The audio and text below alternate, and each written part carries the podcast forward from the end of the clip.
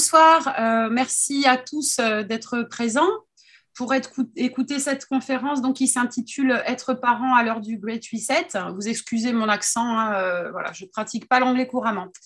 Et du coup, je vais me représenter. Excuse-moi, Anthony, je vais compléter un peu et puis je vais essayer de d'abord de vous faire la genèse de la conférence. Donc, pour ma part, je suis euh, auteur contre-culture du guide euh, pour l'éveil et l'instruction en famille, qui, guide qui s'intitule euh, J'apprends mieux à la maison. Et effectivement, j'ai réalisé un séminaire qui est sorti cet été, qui complète mon ouvrage papier. C'est un séminaire audio. le livre papier était destiné plutôt pour des enfants d'âge maternel, tandis que le séminaire audio est plus tourné vers les enfants d'âge élémentaire, c'est-à-dire du CP euh, au CM2. J'ai écrit euh, mon premier livre quand j'ai fait l'école à la maison pour mon fils qui était en maternelle, il y a quelques années de ça. Et j'ai continué avec ce séminaire suite à une seconde déscolarisation donc, entre mes deux ouvrages, euh, mes enfants sont allés à, l'école pendant, euh, pendant quelques temps. Et donc, euh, ils ont été déscolarisés en novembre de l'année dernière suite au port du masque obligatoire que, bien évidemment, j'ai refusé de leur imposer. concernant cette conférence, au départ, je pensais donner des pistes extrêmement concrètes aux parents en réaction à la loi qui a été euh, votée cet été et validée euh, par le Conseil constitutionnel, loi, euh, alors je ne me rappelle plus le nom de la loi, elle est prétendue être contre les séparatismes, et donc c'est une loi qui interdit l'instruction en famille, l'école à la maison. J'y reviendrai plus tard sur cette loi.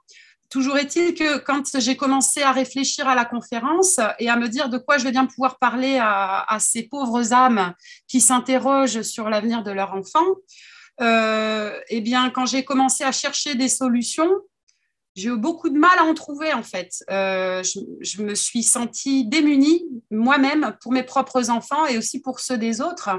Et j'ai commencé à sortir un peu la tête de l'eau euh, en prenant de la distance sur notre situation de parents et notamment de parents qui pratiquons l'école à la maison.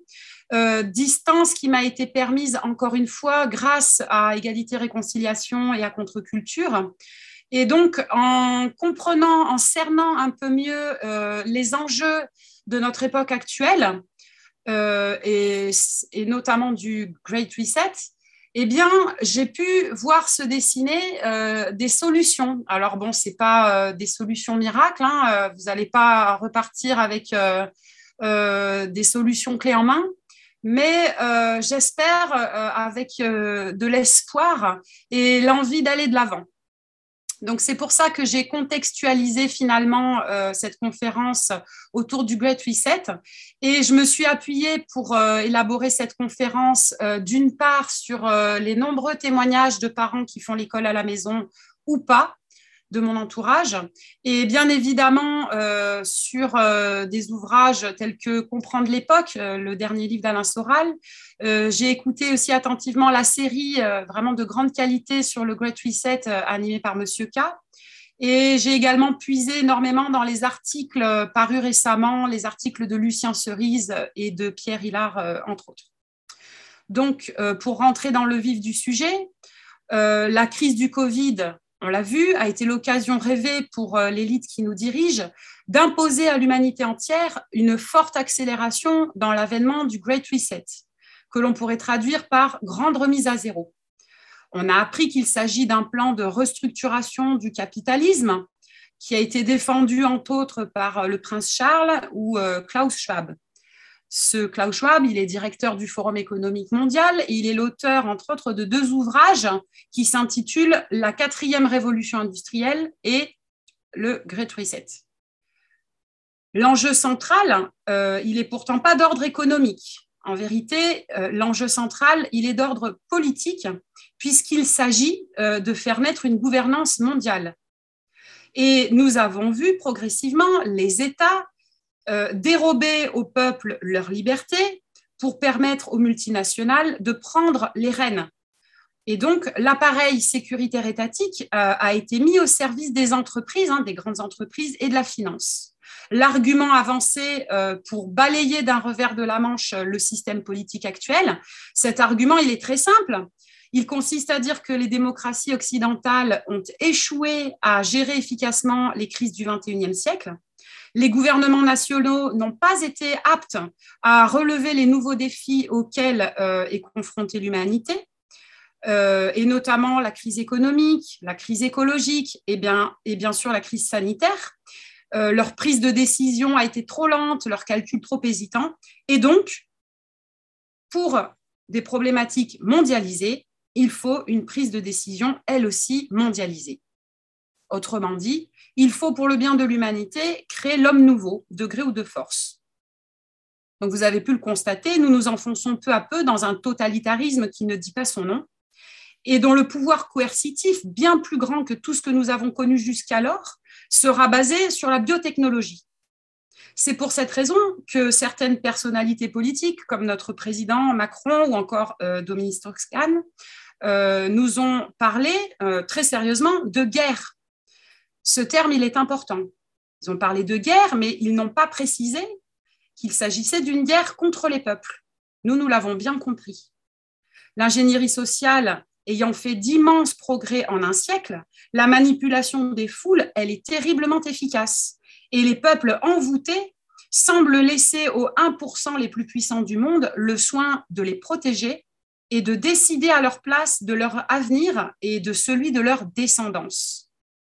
Donc, les questions qu'on va être amenés à se poser, c'est déjà comment, dans ce contexte, parvenir à protéger nos enfants et à assumer pleinement notre rôle de parents Comment préparer notre progéniture à devenir autonome quand la totalité des nations semble renoncer à son libre arbitre? Et je vais même rajouter une question qui m'est venue notamment en lisant les commentaires euh, situés sous l'affiche euh, de ma conférence. Et cette question, elle est primordiale, c'est comment même désirer donner la vie dans un contexte aussi anxiogène? Donc, pour y répondre, euh, j'ai fait un plan en deux parties. On va donc suivre une progression en entonnoir du général vers le particulier. Le général, c'est ce contexte de Great Reset qui consiste à déconstruire pour reconstruire. Et le particulier, eh c'est nos enfants dans notre vie quotidienne. Que faire pour les préserver? Donc, dans la première partie euh, dédiée au Great Reset, on va voir d'abord ce que l'oligarchie mondialiste souhaite construire, donc quel est son projet et l'impact de ce projet sur l'enfance. Et on verra dans un deuxième temps ce qu'elle s'attelle à déconstruire depuis plus de 50 ans. Nous verrons notamment euh, que ce qui est en joue, c'est euh, l'ancrage de l'être humain, un ancrage à la fois vertical et un, élan horizontal. Euh, et dans la deuxième partie qui concerne nos enfants, nous aborderons euh, d'abord le devoir euh, de protection d'un parent vis-à-vis de son enfant, puis le devoir de transmission. Et enfin, troisièmement, nous verrons des cas tout à fait pratiques de ce qui peut se faire actuellement. voilà, j'espère que ça vous convient et c'est parti. Donc, on va recontextualiser avec le Great Reset qui consiste à déconstruire pour reconstruire. Le projet de l'oligarchie mondialiste, Pierre Hillard l'a très bien dépeint. Et donc, lui, il parle de gouvernance mondiale techno-spirituelle. On a donc un versant euh, économique et social et un versant spirituel. Pour ce qui est de la partie économique et sociale, ce qui nous attend, c'est donc une économie mondialisée avec suppression de la monnaie liquide, instauration d'une monnaie unique dématérialisée, on a aussi en projet, donc, certainement le court-circuitage des banques privées par les banques centrales, euh, qui souhaitent ainsi prendre le contrôle sur l'épargne des individus. On a également le projet de passeport numérique, où fusionneront les identités biologiques, civiles et bancaires. Et donc, on s'achemine peu à peu, euh, avec ce petit package, vers l'abolition de la propriété privée, grâce à l'annulation de la dette euh, à la fois privée et publique. Ça, c'est pour le versant économique et social de leur projet. Concernant l'aspect plus spirituel de cette gouvernance mondiale, eh bien, on voit très clairement que se dessine l'objectif de créer un homme nouveau, n'est-ce pas, comme toute bonne dictature qui se respecte. Et donc, on souhaite transformer l'humain en éléments standardisés qui soient rentables, adaptables, remplaçables, jetables à volonté. Euh, et éventuellement, si ça pouvait se faire, ça serait encore mieux, réduire drastiquement la population mondiale. Donc, en résumé, il s'agit de remplacer l'homme par le robot chaque fois que c'est possible et euh, de transformer l'homme en robot, le cas échéant, pour maximiser les profits tout en jouissant d'un contrôle maximum sur les peuples, et tout cela sans avoir à fabriquer du consentement. Euh, on peut citer Klaus Schwab, qui écrit donc euh, que les technologies de la quatrième révolution industrielle ne se limiteront pas à faire partie du monde physique qui nous entoure, elles feront partie de nous. Je continue de le citer.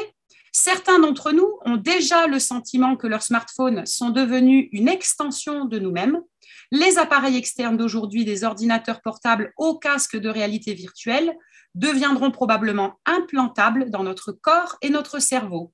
Il continue en disant Les exosquelettes et les prothèses augmenteront notre puissance physique, tandis que les progrès de la neurotechnologie amélioreront nos capacités cognitives. Nous deviendrons plus aptes à manipuler nos propres gènes et ceux de nos enfants. Ces développements soulèvent de profondes questions donc, euh, il, expose ces questions. Où tracer la limite entre l'homme et la machine? Et que signifie être humain? Fin de citation. Et donc, on pourrait rajouter, nous, pour ce qui nous concerne, que signifie être parent Donc, cette pensée transhumaniste, on constate qu'elle transgresse en tout point la morale chrétienne, puisqu'elle prône notamment l'eugénisme, et également le rejet de notre condition humaine qui est par essence finie et limitée. Klaus Schwab, j'aime beaucoup le citer, euh, précise, nous sommes au seuil d'un changement systémique radical qui exige des êtres humains une adaptation continue. En conséquence, nous pouvons assister à un degré croissant de polarisation dans le monde, marqué par ceux qui embrassent le changement par rapport à ceux qui y résistent. Fin de citation. Donc, les conséquences, eh bien, elles se dessinent très clairement. C'est d'une part une société à deux castes et d'autre part une nouvelle normalité et donc une nouvelle parentalité.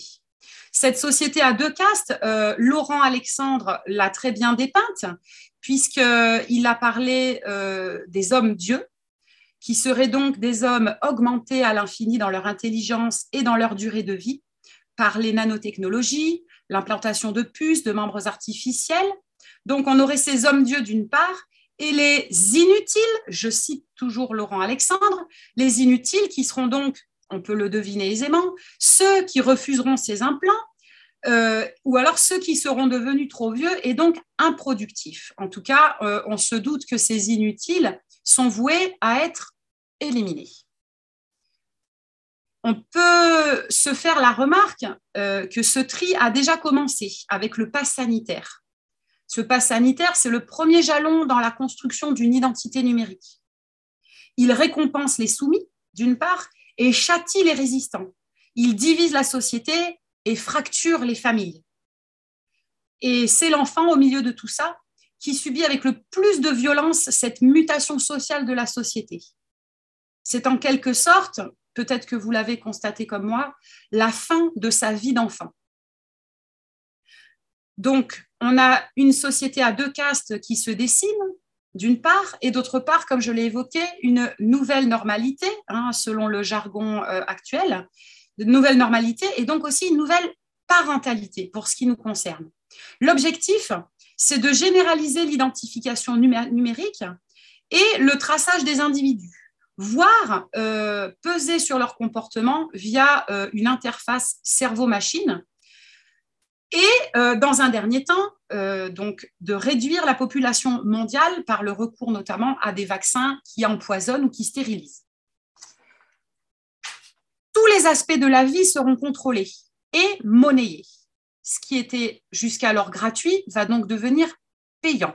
Les hommes robots seront dépendants de la technologie à tout point de vue pour assurer leur survie.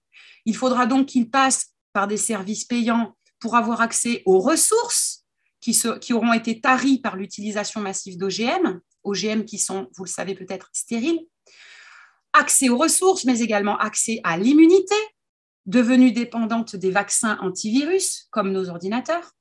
Et troisièmement, euh, eh bien, une dépendance euh, vis-à-vis de la reproduction qui aura été entièrement artificialisée.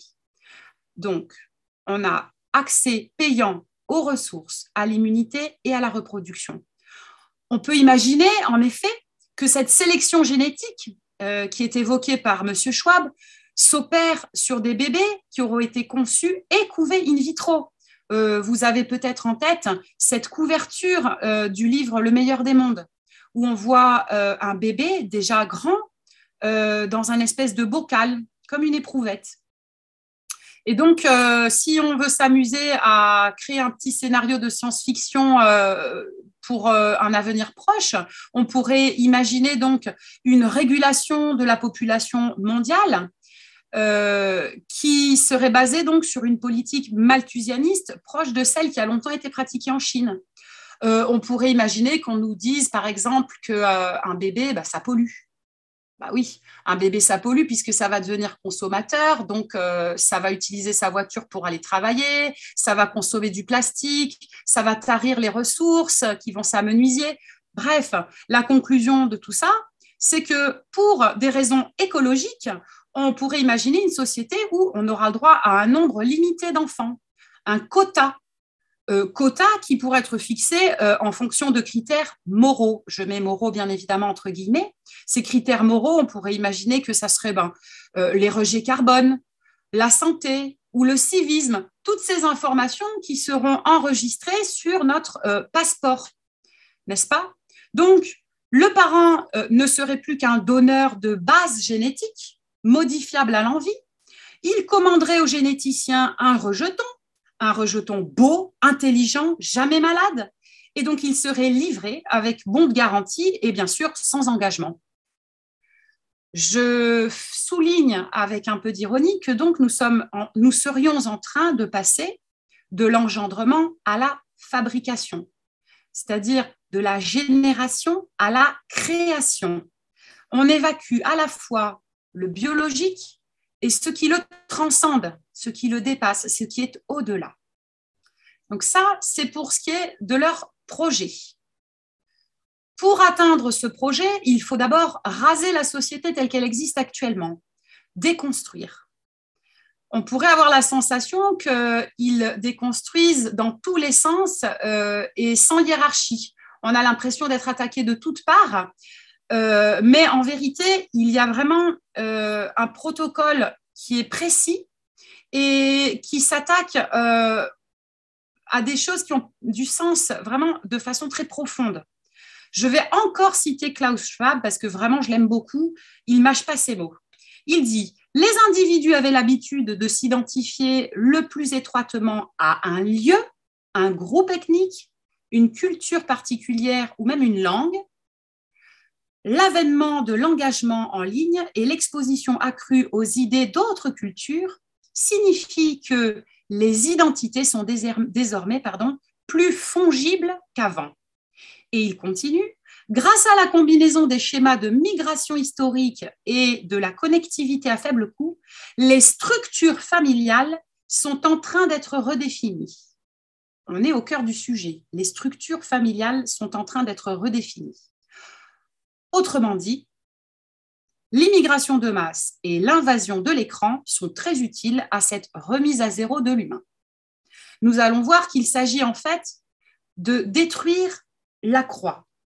Alors cette symbolique de la croix, elle est évoquée dans le dernier ouvrage d'Alain Soral, Comprendre l'époque. Lui-même euh, s'est, je crois, appuyé sur les travaux de René Guénon.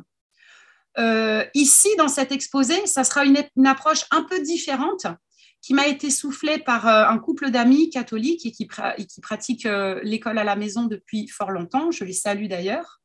Et donc, je trouve cette approche euh, de la symbolique de la croix tout à fait pertinente dans ce contexte de la parentalité au temps du Great Reset.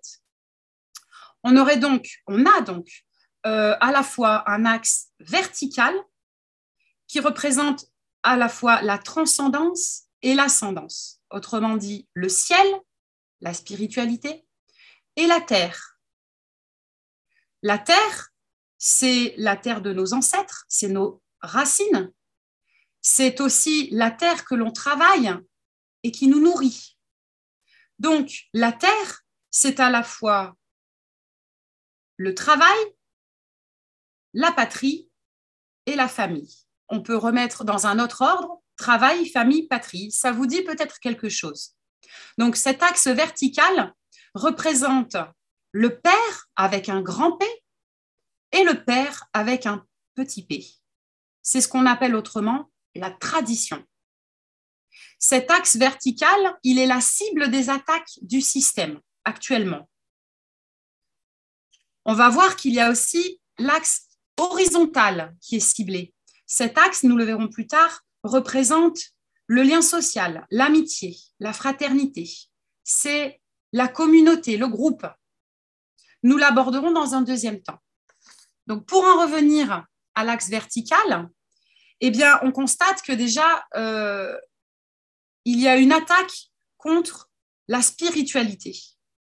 La religion de l'athéisme est promue par la République depuis toujours, c'est sa raison d'être. Et on peut se référer notamment aux propos d'un Vincent Payon, un ancien ministre de l'Éducation nationale, qui parlait lui réellement de euh, euh, nouvelle religion en fait. Hein. Il voulait établir l'athéisme, pardon, la laïcité comme la euh, nouvelle religion d'État. pour ce faire, bien évidemment, l'école bosse extrêmement bien. Nous verrons plus tard par quel biais l'école s'attaque à détruire cet axe vertical. Euh, mais on voit aussi, on peut constater qu'il y a également la diabolisation des grandes religions, surtout deux parmi les trois. Ces grandes religions monothéistes qui sont assimilées à des outils de domination. Domination du Seigneur sur ses sujets, de l'homme blanc sur l'homme de couleur ou encore de l'homme sur la femme. Et on peut rajouter d'ailleurs que l'Église est attaquée, euh, est attaquée à la fois de l'extérieur, mais également de l'intérieur. Et je tiens à vous rappeler euh, ces propos du pape François qui a affirmé je cite, le besoin urgent d'un plan mondial capable de créer de nouvelles institutions et de régénérer les institutions existantes, en particulier celles de la gouvernance mondiale. Plus récemment, toujours notre pape François a affirmé que, grâce à Dieu et au travail de beaucoup, nous avons maintenant des vaccins pour nous protéger contre le Covid-19. Être vacciné est un acte d'amour et contribuer à s'assurer que la majorité des gens soient vaccinés est un acte d'amour. Amour pour soi, pour sa famille et ses amis, amour pour tout le monde. Fin de citation. Donc on constate qu'il y y a, quand même une allégeance euh, vis-à-vis de l'élite mondialiste qui souhaite imposer euh, cette gouvernance mondiale et notamment par le biais du Covid outre cette attaque contre le père avec un grand P, euh, la spiritualité, eh bien, on a une attaque contre euh, le travailleur, notamment par la, précarisation des travailleurs indépendants via l'ubérisation de l'économie. On a également une attaque contre la patrie. Cette attaque, elle est flagrante au niveau de l'école euh, notamment euh, euh, concernant l'enseignement de notre histoire, qui est un, enseignement déformé, partial, lacunaire. Pourquoi? Eh bien parce qu'il est entièrement fondé sur une idée qui, est présentée, si vous voulez, comme la vérité absolue, qui est la notion de progrès. Autrement dit, cette notion de progrès dans l'histoire, qui devrait être considérée uniquement comme un point de vue, euh, elle est considérée comme une science. Et donc, euh, les Lumières, la Révolution et les droits de l'homme sont euh, présentés comme, une avancée de l'être humain, un progrès, en opposition à l'âge des ténèbres, qui est en fait une image caricaturale du Moyen Âge, du Moyen Âge chrétien. On peut aussi rajouter, concernant cette attaque contre la patrie, que l'enseignement de l'histoire, donc toujours par le biais de l'école, cet enseignement est un, enseignement basé aussi sur la culpabilisation, qui est véhiculé par euh, toujours cette image partiale de l'histoire, notamment de la colonisation. Enfin, euh, on achève ce tour d'horizon de l'assassinat de notre patrie en pensant notamment à la promotion d'un rap anti-France qui est ultra agressif et également à la vente de notre patrimoine national à des entreprises étrangères. Donc, tout ça va dans un même sens, le sens de la destruction de notre patrie, c'est-à-dire de nos racines, la terre où sont nés nos ancêtres et où nous essayons, nous aussi, de faire naître nos enfants. On a plus généralement une attaque contre le sens, une inversion flagrante des valeurs qui est à l'œuvre notamment euh, par la théorie du genre, le militantisme LGBT, le jeunisme, et également par la culpabilisation des enfants à qui on demande de protéger les adultes. Je vais vous donner un exemple assez récent. C'est le cas de Halloween. On peut, avec Halloween, euh, effectuer une comparaison entre la société traditionnelle et notre société actuelle. Dans la société traditionnelle, la mort n'est ni objet de tabou, ni objet de fantasme. La mort, elle est incluse dans le cycle de la vie. Par exemple, c'est des animaux qu'on va élever et qu'on met à mort euh, chez soi pour les consommer dans notre lieu de vie et donc pour garantir la vie. Dans le cas d'un décès, euh, le mort est exposé dans une société traditionnelle. Euh, il n'y a pas si longtemps que ça, on embrassait le mort avant de le mettre en terre, en espérant qu'il ait sa place au paradis. Donc on avait cette ouverture aussi sur l'au-delà, sur le ciel dans notre société postmoderne, la, comment dire, on célèbre non pas la mort finalement avec Halloween, on célèbre des êtres morts qui hantent la terre, c'est-à-dire des démons. Et parallèlement à ça, on exclut totalement la mort et le sang de notre société. Les animaux sont élevés et mis à mort hors sol, très loin des yeux, et on a même interdiction d'élever sans déclaration et de mettre à mort chez soi. On évacue en plus euh, totalement ce qui fait peur dans les contes pour les enfants. Et donc, on évacue aussi toute l'épaisseur mystique de la mort par la négation de l'au-delà, qu'on présente finalement comme une croyance arriérée. Donc, en fait, avec Halloween, c'est pas seulement qu'on joue à se faire peur, c'est qu'on habitue les enfants à une esthétique de la mort ensorcelée, de la magie noire avec les zombies, les morts vivants, les membres tranchés, l'hémoglobine. Et donc les nouvelles valeurs véhiculées, c'est euh, cette esthétique de la mort.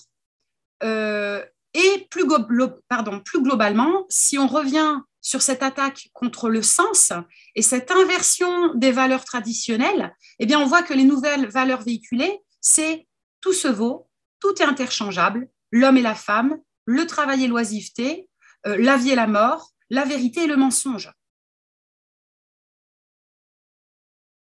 Un dernier point concernant cette destruction programmée euh, de notre axe vertical, c'est la destruction de la parentalité, à savoir destruction de la définition juridique de la filiation et, d'autre part, sabotage de l'autorité parentale.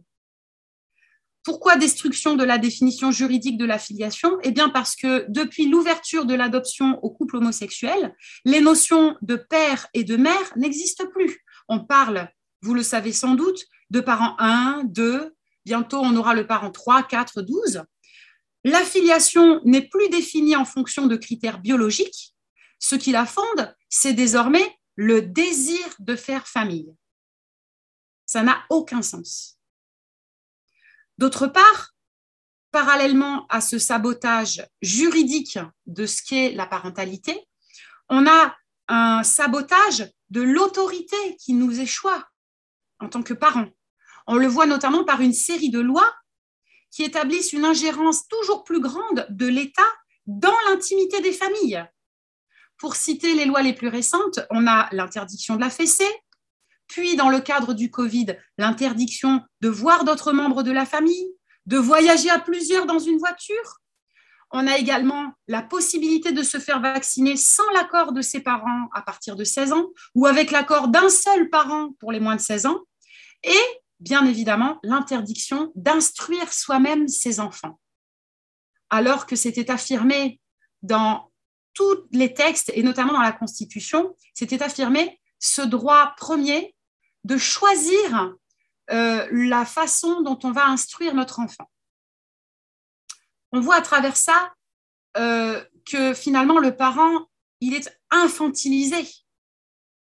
Et donc, ces parents qui font preuve d'une confiance aveugle et sans borne, eh bien, ils s'en remettent entièrement au gouvernement pour prendre les décisions à leur place et pour protéger leur famille. Ils se soumettent docilement à des réglementations qui sont absurdes, qui sont souvent contradictoires, elles sont grotesques et donc humiliantes. En tout cas, euh, personnellement, c'est comme ça que je les ai vécues. Et cette obéissance aveugle, sans recours au bon sens et à la rationalité, eh bien, ça décrédibilise le parent aux yeux de son enfant. Ce parent qui est soumis et qui impose cette soumission à son propre enfant ce parent qui est collaborateur d'une peur mortifère. Passons à l'axe horizontal. C'est en lien direct avec ce que je viens de dire, puisque on va passer du lien familial au lien extra-familial, c'est-à-dire au lien d'amitié, au lien horizontal. Ce lien qui, fait société, eh bien, il est attaqué afin de prendre le contrôle sur les échanges entre nous, entre humains. Ces, ces échanges que donc euh, nos transhumanistes souhaitent voir numérisés entièrement. Or, on a conscience que si on perd ce lien fraternel, ce lien par la chair, euh, c'est-à-dire ce, lien euh, non pas virtuel mais réel avec notre prochain, eh on va briser les liens qui existent à l'intérieur de notre société, qui sont des liens basés sur l'amour. L'amour sous ses trois formes, à savoir la philia, qui en grec désigne l'amitié, la philia, l'agapé, qui est l'amour inconditionnel, altruiste et spirituel, et enfin l'éros, l'amour charnel. Pour y parvenir à cette destruction, les États qui détiennent, vous le savez, le monopole de la violence légitime, les États nous gouvernent par l'ignorance et la peur. C'est la coercition et l'embrigadement. La coercition, ben, elle s'est euh, illustrée de, multiples façons ces derniers temps par euh, des restrictions de plus en plus féroces de nos libertés fondamentales, celles de soigner, de se déplacer, de se réunir, euh, elle s'est illustrée également par des violences policières hors normes, notamment pendant les manifestations. Et puis également, elle s'est illustrée par des peines de prison pour des délits d'opinion. On pense à Hervé Rissen, euh, on pense à Damien Tarel, qui a outrepassé l'opinion puisqu'il a fait preuve donc de violence volontaire sur personne dépositaire de l'autorité publique, à savoir Emmanuel Macron. Et donc, la population va intérioriser progressivement cette surveillance permanente et cette violence possible. Elle va l'intérioriser et la transmettre à sa progéniture. Transmettre à sa progéniture cette peur qui va impacter notre comportement pour petit à petit être dans l'autocontrôle incessant. On a donc ce biais de la coercition mais on a également un autre billet beaucoup plus efficace, je pense, et, plus pervers, qui est l'embrigadement. Et cet embrigadement, il nous concerne beaucoup, nous, en tant que parents, parce qu'il a lieu en, premier, euh, en première instance sur les enfants, qui sont des êtres euh, par essence malléables, manipulables. Et donc, cet homme nouveau que l'on souhaite créer, eh bien, c'est sur la matière première de l'enfant qu'on va le modeler, qu'on va le composer. Et donc, en cela, les principaux agents de cet embrigadement, de cette création de l'homme nouveau, ce sont l'école et les médias. À l'école, déjà, avant le Covid, on instillait la peur du terrorisme. Vous avez entendu, des, vous avez entendu parler peut-être des PPMS. Donc, ce sont des plans Vigipirates mis en place dans les écoles et qui sont des simulations annuelles voire pluriannuelles, de, euh, comment dire, de situations euh, relevant du plan Vigipirate, telles que euh, explosion, attaque terroriste, etc., où donc on apprend aux enfants à se calfeutrer, à se cacher sous les tables, dans les placards, à pas faire de bruit, dans l'hypothèse où un jour ils soient attaqués. Donc on crée un climat de terreur. Ce climat de terreur, il a été bien évidemment parachevé avec le Covid, où on a en plus imposé une distanciation sociale quotidienne. Euh, et le, port du masque, euh, les confinements, les évictions des élèves non vaccinés, pardon, euh, tous ces protocoles à gogo, finalement, terrorisent littéralement la population scolaire on relève de nombreuses dérives dans le milieu scolaire qui ont été dénoncées notamment par euh, euh, l'association de parents enfance et liberté.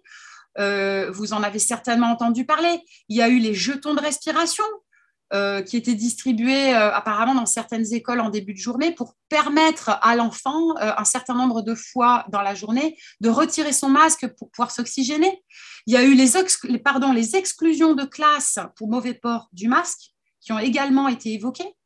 Et donc, les petits écoliers se sont vus imposer des règles terrifiantes et extrêmement changeantes, qui ont fait que leur spontanéité naturelle s'est vue criminalisée.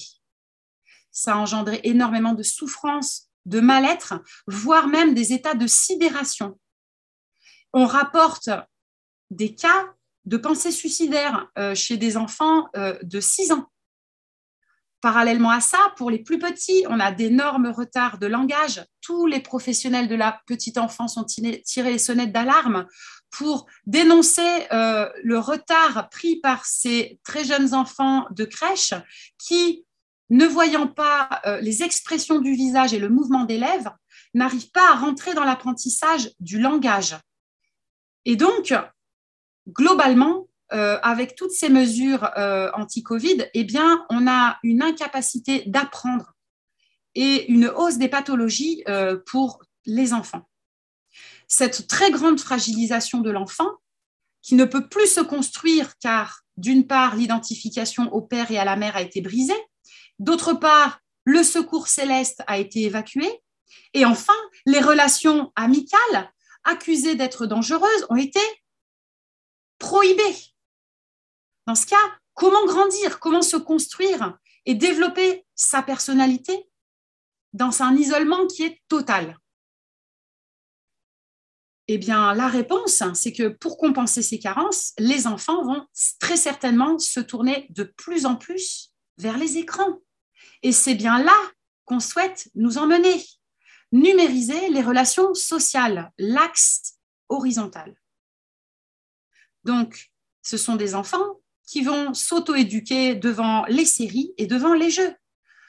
Or, un enfant ne peut pas grandir sans amour et sans interaction, c'est impossible. Il ne peut pas apprendre à parler, il ne peut donc pas apprendre à penser, puisque sans parole, point de pensée. Et il ne pourra pas non plus appréhender le monde qui l'entoure, pour ensuite arriver à s'abstraire. S'il est en permanence seul face à sa télé ou à sa tablette, eh bien, il va, comment dire, peu à peu euh, perdre sa condition humaine. Donc, pour résumer, c'est bien l'enfant qui est la première victime de cette refonte sociale. Ces traumatismes multiples et ces carences risquent fort de bloquer son développement, euh, à la fois le développement de ses capacités cognitives et émotionnelles. En cela, c'est bien les générations futures qui sont les plus exposées à devenir des robots, c'est-à-dire des êtres sans conscience et sans identité, tous identiques, primaires, impulsifs, égocentrés et psychosés, c'est-à-dire des consommateurs compulsifs qui n'existeront plus que par l'avoir. On arrive donc à la deuxième euh, partie de notre exposé, qui est de savoir comment préserver nos enfants. Alors, il faut déjà euh, définir ce que l'on doit protéger, ce que l'on doit préserver.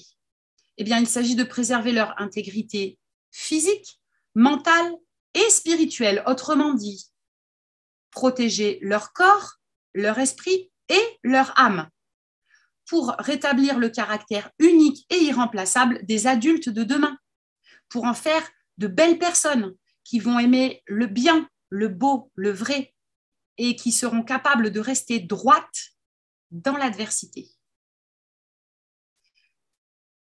Alors, je vais vous lire l'article du Code civil qui fixe les devoirs euh, du parent envers son enfant. Donc, les parents qui sont les détenteurs de l'autorité parentale peuvent prendre toutes les décisions qu'ils jugent nécessaires pour, protéger l'enfant dans sa sécurité, sa santé et sa moralité, pour assurer son éducation et permettre son développement dans le respect dû à sa personne. C'est l'article 371-1 du Code civil. Nous voyons donc que nous avons un devoir à la fois de protection et de transmission. Pour ce qui est de la protection, eh bien déjà, ça sera une protection vis-à-vis des mesures sanitaires actuelles, qui sont, comme nous l'avons vu, fort nocives. Il faut donc assumer pleinement l'autorité parentale en gardant la main sur toutes les décisions qui concernent nos enfants. Même si l'enfant ne nous appartient pas, nous restons les premiers éducateurs et donc nous assumons l'entière responsabilité vis-à-vis -vis de lui. Nous ne pouvons pas faire confiance à l'État ni aux spécialistes de tous bords. On a un devoir de protection vis-à-vis de sa santé et également vis-à-vis de l'embrigadement qui est perpétré, comme nous l'avons vu, par l'école et les médias. Donc, encore une solution radicale pour éradiquer la peur et créer un climat serein et critique vis-à-vis de l'information. Il n'y a pas 30 000 solutions. Il faut retirer ses enfants de l'école, d'une part, et les retirer des écrans. Alors, pour ce qui est de retirer l'enfant de l'école, on va rentrer dans le détail puisque, comme vous le savez, la loi va nous l'interdire très bientôt. Euh, on peut apporter une nuance dans la mesure où, comment dire, le fait de transmettre à son enfant euh, un esprit critique va sans doute lui permettre de s'auto-protéger. Autrement dit, dans les situations où on n'est plus en mesure de protéger euh, son enfant soi-même, eh bien, on va lui transmettre les outils, les armes pour qu'il se protège lui-même. En attendant, créer un climat serein et à la fois critique vis-à-vis de l'information, ça passe d'abord par rétablir le lien social, la spontanéité des jeux enfantins, supprimer, comme je l'ai dit, la télé et les tablettes. À la limite, on peut conserver euh, un lecteur DVD pour visionner quelques dessins animés ou des documentaires qui auront été triés sur le volet. Et donc, reprendre en main l'éducation des enfants, que ce soit en assumant soi-même cette tâche ou en la déléguant à une personne de confiance. On y reviendra plus tard. J'aborde la deuxième partie euh, de ce volet qui est le devoir de transmission. Qu'est-ce qu'on doit transmettre à nos enfants? Eh bien, on doit leur transmettre une identité, un patrimoine et une foi. Notre identité, elle se transmet par le biais de l'histoire. On va commencer par l'histoire qui est la plus proche de nous et on va euh, l'élargir en cercle concentrique.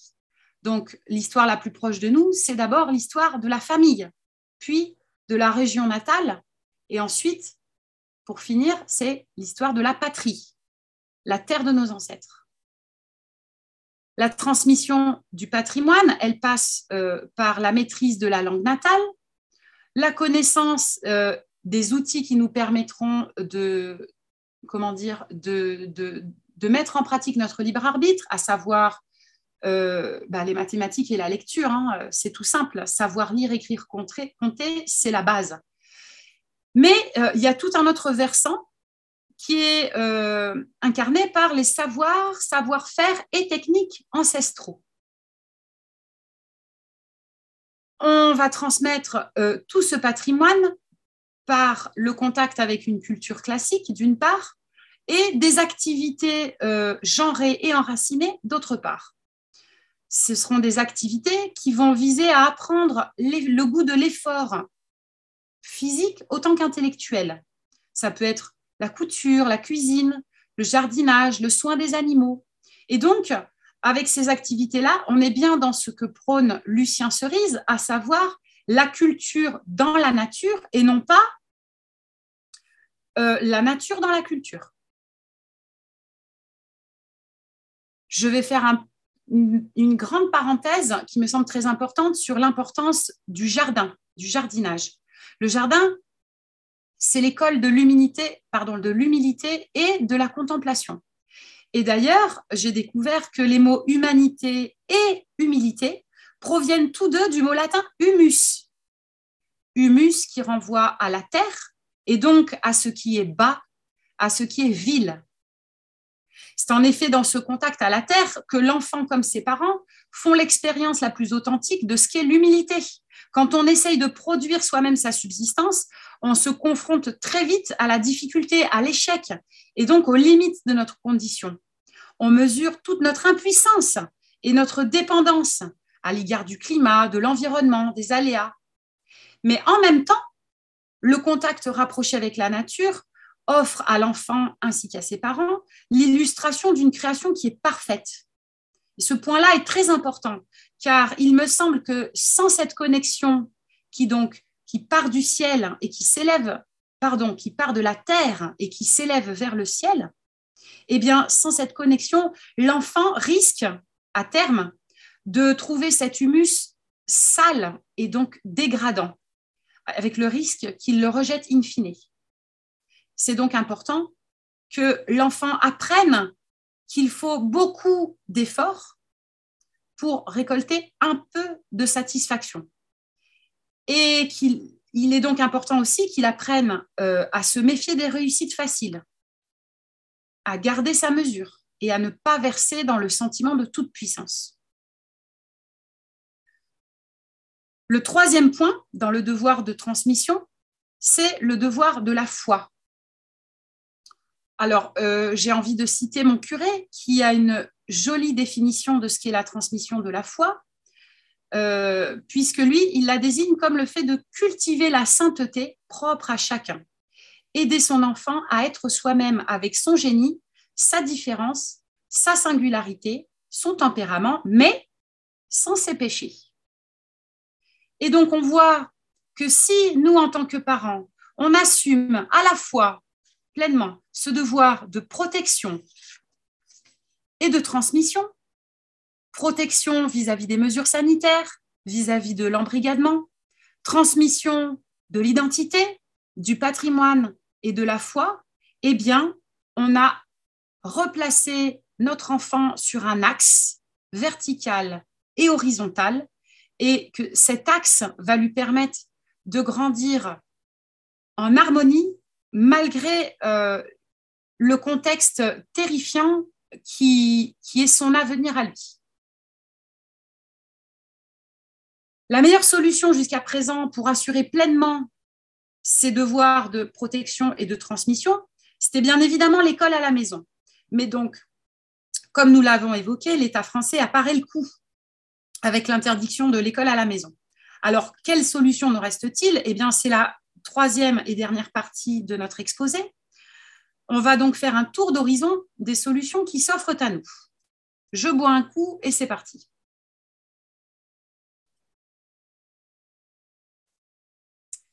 Voilà. Alors, tant que le bulletin officiel, c'est-à-dire le décret d'application de la loi, n'est pas paru, on, ne peut rien affirmer. Mais ce qui est sûr, c'est que le régime obligatoire normal ce sera la scolarisation, donc de 3 à 16 ans. Et donc, l'instruction à la maison, l'instruction en famille, ne sera plus attribuée que sur dérogation. Elle sera octroyée par les services académiques selon des critères précis, à savoir pour des raisons de santé ou de handicap, en cas d'itinérance de la famille ou d'éloignement géographique d'une école, et troisième possibilité, en cas de pratique intensive de sport ou d'art. Et il y a un dernier cas qui est fort imprécis, je vous cite, pour des situations particulières motivant le projet éducatif, sous réserve que les personnes en charge de l'enfant puissent justifier de leur capacité à assurer l'instruction dans le respect des intérêts de l'enfant. Fin de citation. Nous y reviendrons plus tard. Donc, euh, cette loi qui est intitulée euh, Loi confortant le respect des principes de la République, comme c'est joli. Cette loi, elle entre en application dès le mois de septembre 2022, autrement dit dès la rentrée prochaine, avec un sursis de deux ans pour les familles actuellement en instruction à famille et qui valideraient leur contrôle auprès de l'inspection. C'est important. Donc déjà, vont se voir exclus de ce sursis euh, tous les parents qui auraient pu euh, déscolariser leur enfant en cours d'année. Je pense notamment aux enfants qui vont fêter euh, leurs trois ans euh, en 2022. Je pense que ces parents, malheureusement, n'auront pas la possibilité de jouir de ce sursis de deux ans parce qu'ils ne pourront pas, ils n'auront pas le temps de valider leur contrôle auprès de l'inspection. Euh, puisque en imaginant qu'on ait un enfant euh, qui soit né en janvier et qui donc fête ses trois ans en janvier ou en février 2022, les parents ne, pourraient faire la déclaration d'instruction en famille qu'à dater euh, de ce mois-là. Et donc, le temps que l'inspection reçoive la déclaration et qu'elle inspecte l'enfant, en respectant le délai de deux mois euh, qui est fixé par la loi, eh bien, j'ai bien peur que euh, ce délai ne soit trop court pour obtenir la validation de l'inspecteur. On y reviendra plus tard éventuellement dans les questions et réponses. Donc, pour les personnes qui auraient la possibilité de faire l'école à la maison, c'est-à-dire des parents d'enfants qui auraient déjà trois ans aujourd'hui en premier lieu, je vous invite à déscolariser au plus vite vos enfants afin de profiter de ces deux années pour préparer la suite à tête reposée, si je peux dire. Comme je viens de l'expliquer, si on tarde trop à déclarer l'instruction en famille, si on se tâte, si on ne sait pas trop encore, oui, non, peser le pour et le contre, eh bien, on risque de ne pas passer le contrôle dans les temps Or, ce contrôle, c'est le sésame qui permettra aux familles de poursuivre d'une année sur l'autre jusqu'en 2024. Donc là, il n'est plus l'heure de s'interroger, est-ce que je fais l'école à la maison ou non? Il est l'heure d'agir et d'envoyer son courrier au maire de sa commune et à l'inspecteur de l'académie dont on relève dès aujourd'hui. Passé cette date de 2024, quelles options nous restera-t-il? La première option, ça sera de rentrer dans les clous de la loi. Ça serait de faire naître en lui euh, une vocation artistique ou sportive. Et dans ce cas-là, je vous préconise fortement la boxe. C'est un sport dont nos enfants auront sans doute grand besoin. On peut encore monter un projet éducatif qui sera fort bien ficelé, enrubané, républicanisé à mort, mais on a peu d'espoir euh, pour cette option-là, car je cite, par une réserve d'interprétation, le Conseil constitutionnel a estimé qu'il appartiendra au pouvoir réglementaire, sous contrôle du juge, de déterminer les modalités de délivrance de l'autorisation d'instruction en famille conformément, à ces critères. Les critères, vous vous souvenez, c'est vérification de la capacité d'instruire de la personne en charge de l'enfant. Autrement dit, on risque fort de se voir imposer euh, un diplôme. Autrement dit, les parents qui sont professeurs pourront instruire leurs enfants en famille et les autres, non. La deuxième option, c'est les cours par correspondance. Certains placent beaucoup d'espoir dans ces cours par correspondance car dans la loi sur les séparatismes, il n'est pas spécifié euh, que ce soit assimilé à de l'école à la maison. Autrement dit, l'État pourrait admettre qu'il s'agit bien d'une scolarisation euh, hors, établissement. Donc, bien évidemment, les cours privés sont mobilisés pour défendre leur beefsteak, mais ce n'est pas sûr qu'ils obtiennent gain de cause parce que finalement, ils ne pèsent pas bien lourd. Alors, eux, ce qu'ils réclament, apparemment, c'est la signature avec le ministère de tutelle d'une convention d'éducation républicaine, je les cite, prévoyant un meilleur suivi du parcours de chaque élève. Autrement dit, s'ils obtiennent euh, ce contrat finalement avec l'État, les cours par correspondance pourraient euh, persévérer, mais euh, on peut craindre que ça soit, comment dire, soumis à une allégeance extrême à la République. Vous savez ce que ça sous-entend. La troisième option, ce sont les écoles privées, en sachant que les écoles subventionnées ont passé un accord avec l'État et que donc elles ont le même programme d'embrigadement que l'école publique, sur tous les plans, y compris sur le plan moral.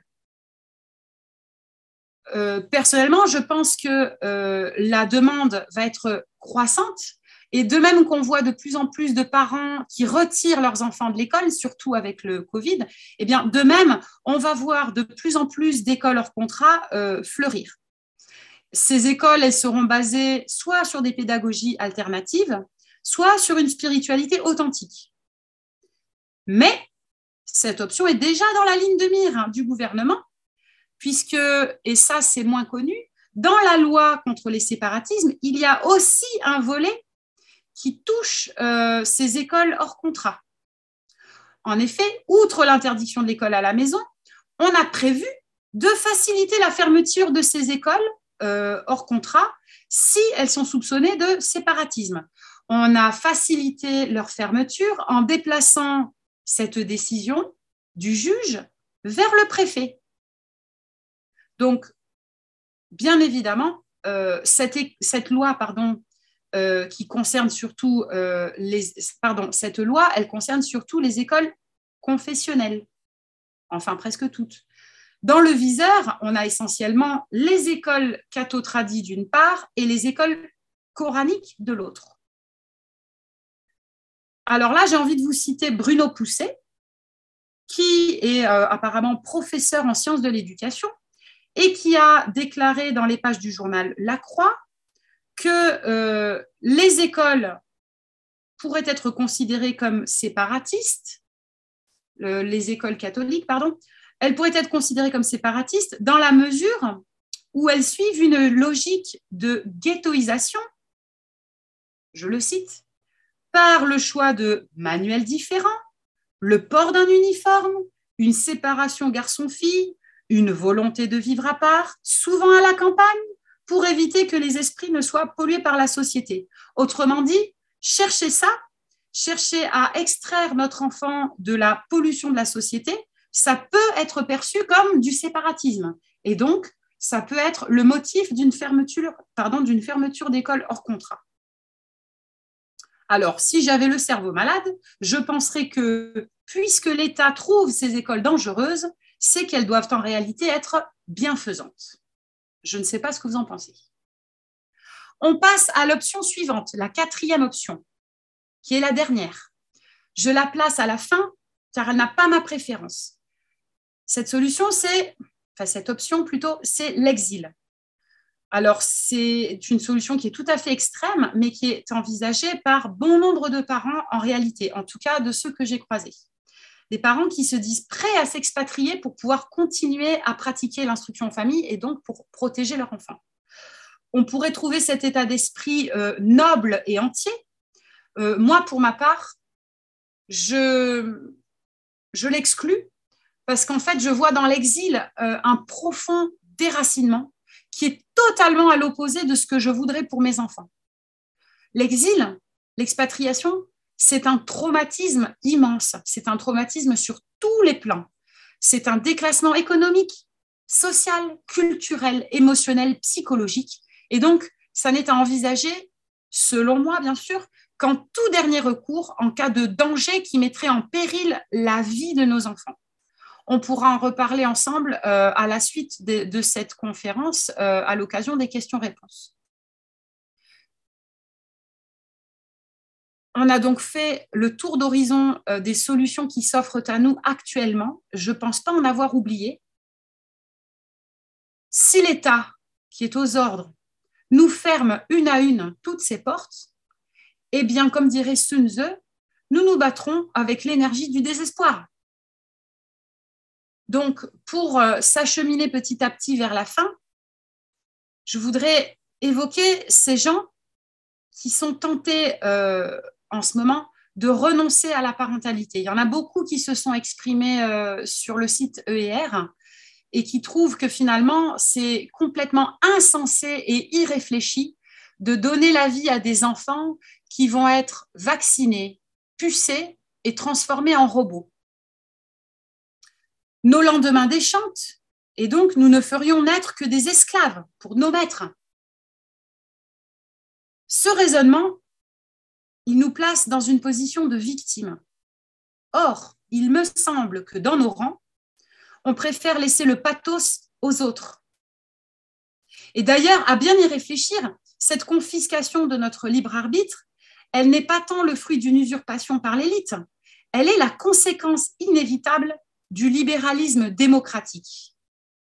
Rappelons-nous en effet que si dans l'ancien monde, le pouvoir politique était légitimé par l'inégalité entre les hommes et le péché originel, retournez lire euh, l'ouvrage Comprendre l'époque d'Alain Soral.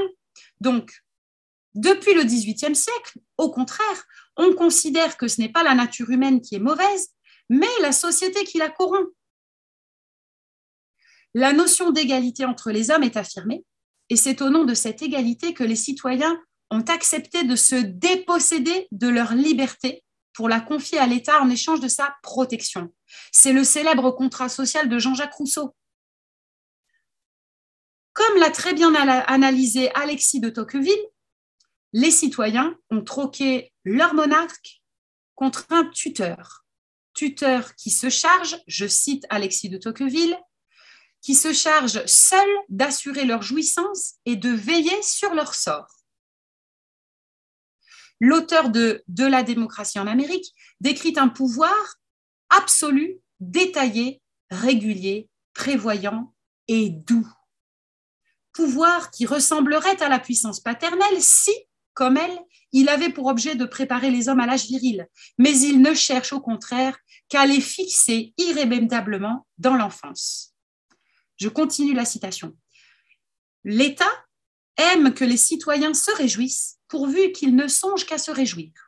Il pourvoit à leur sécurité, prévoit et assure leurs besoins, facilite leur plaisir, conduit leurs principales affaires, dirige leur industrie, règle leur succession, divise leurs héritages. Que ne peut-il leur ôter entièrement le trouble de penser et la peine de vivre? C'est bien le cœur du sujet, le trouble de penser et la peine de vivre. C'est ce que refusent d'assumer les personnes qui ne veulent pas d'enfants. Pour finir la citation d'Alexis de Tocqueville, c'est ainsi que tous les jours, il rend moins utile et plus rare l'emploi du libre arbitre. Les citoyens se consolent d'être en tutelle en songeant qu'ils ont eux-mêmes choisi leur tuteur. Fin de citation. Jean-Jacques Rousseau avait anticipé ce risque d'infantilisation. Et c'est pour éviter ce piège qu'il prônait la révérence en l'être suprême. Sans cet élan spirituel, cet appel à se grandir soi-même, les hommes deviennent ces êtres médiocres dépeints par Tocqueville, toujours à la recherche de petits et vulgaires plaisirs dont ils emplissent leur âme. Chacun d'eux retiré à l'écart est comme étranger à sa destinée, pardon, à la destinée de tous les autres et il n'existe qu'en lui-même et pour lui seul. L'homme n'a pas encore trouvé le mode de gouvernance idéal, et il ne le trouvera sans doute jamais, ce mode de gouvernance qui l'aide à faire société sans pour autant le défaire de son libre arbitre et de sa grandeur d'âme. Il semble en effet que le meilleur gouvernement, c'est encore celui qu'on s'impose à soi-même, de son plein gré, pour devenir meilleur. Mais sans l'espoir de plaire à son Créateur et sans la crainte de le décevoir, il est dans la nature humaine de céder plus facilement à ses pulsions. C'est sans doute pour cela que dans la religion chrétienne, Dieu est appelé notre Père. Plus l'échelle humaine est importante, plus l'harmonie semble inaccessible et plus le pouvoir se concentre. C'est donc à l'échelle de cette micro-société qu'est la famille que nous pouvons le mieux mettre en pratique et expérimenter nos idéaux en les replaçant, comme je l'expliquais, à la fois dans un plan horizontal et vertical, au centre de la croix. Et le centre de la croix, c'est le cœur, ce qui aime, ce qui bat. La famille, c'est le lieu où s'exprime l'amour sous toutes ses forces, sous toutes ses formes. Ça commence par le désir et l'amitié que les parents se portent mutuellement, l'éros et la filia, puis c'est le don, de, le don de soi, le don total, inconditionnel. C'est l'agapé des parents pour leurs enfants. En cela, la famille, c'est sans doute le meilleur rempart contre notre déshumanisation. Et donc, faire des enfants, c'est véritablement un acte militant. Je vais conclure en citant l'Évangile selon Saint Matthieu, qui nous encourage à être rusés comme le serpent et purs comme la colombe. Faisons donc naître des enfants purs comme la colombe, mais rusés comme le serpent, en espérant que leur esprit critique et leur ancrage dans la tradition les aident à grandir et à vivre dans ce monde de demain qui commence aujourd'hui.